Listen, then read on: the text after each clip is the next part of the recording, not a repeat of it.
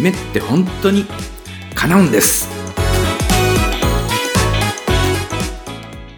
ドリームサポートコーチ河村大輔の夢って本当に叶うんです。あなたの夢を叶える世界最高のコーチングの理論を分かりやすくご紹介します。叶えたい夢があるあなた。夢を諦めかけているあなた。そして私には夢がないというあなた。そんなあなたにぴったりの番組です。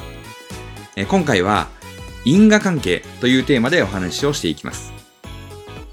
データを読み解く上でよく使われるのが相関関係という概念です。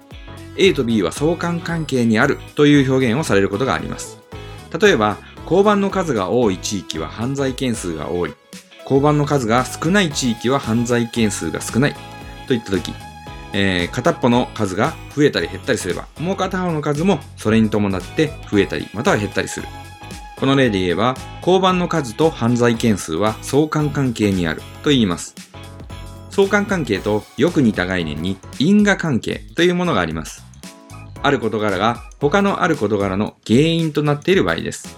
例えば、たくさん食べれば体重が増えるといったとき、食べる量と体重の増加とか因果関係にあると言えます。この相関関係と因果関係がしばしば混同されることがあります。もっと何々をすればこれこれが高まるはずだという結論付けをされる場合です。つまり相関関係を見て因果関係であるかのように勘違いしてしまうんです。先ほどの交番の例で言えば、もっと交番を増やせばその地域で犯罪件数が増える。逆にもっと交番を減らせばその地域での犯罪件数が減るといったような勘違いです。犯罪件数が多い原因が交番の多さにあるというのです。これが明らかにおかしいことは誰でもわかることでしょう。しかし、こんな場合はどうでしょうか？朝食をきちんと食べる子供は学力が高い。だから、朝食をきちんと食べさせれば学力が高くなる。こんな話になると、ああ、確かにそうかもしれない。と思う人も出てくるのではないでしょうか。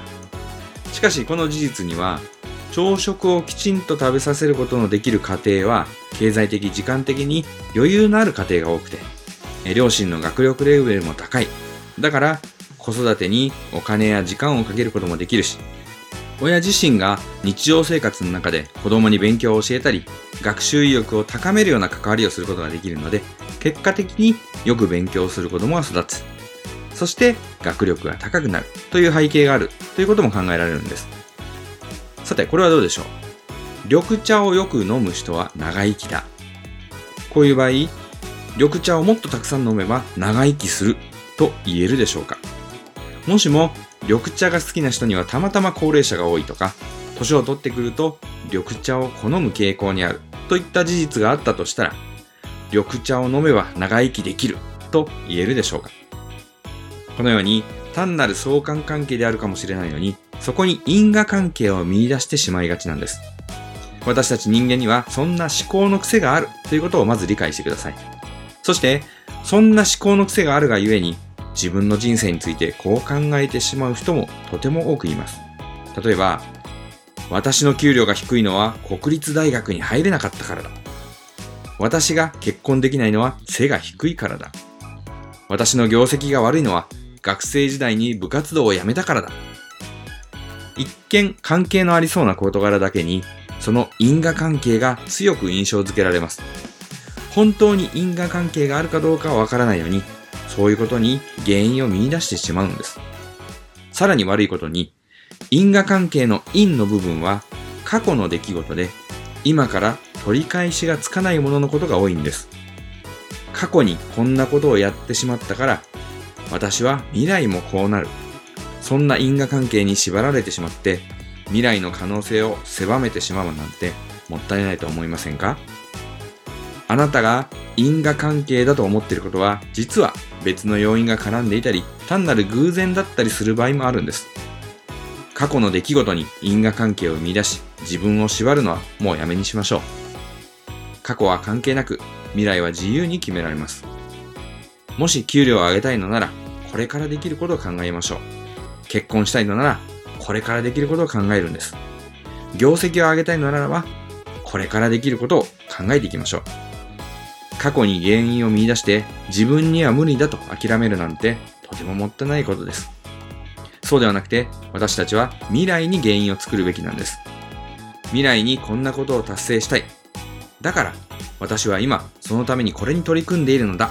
という因果関係です。過去の因果関係の呪縛から逃れて、未来の因果関係を作っていく。これが幸せになるポイントになるのです。コーチングセッションや講演会のお問い合わせは https コロンスラッシュスラッシュドリームサポート .info ドリームサポートコーチングのホームページのお問い合わせフォームからご連絡ください。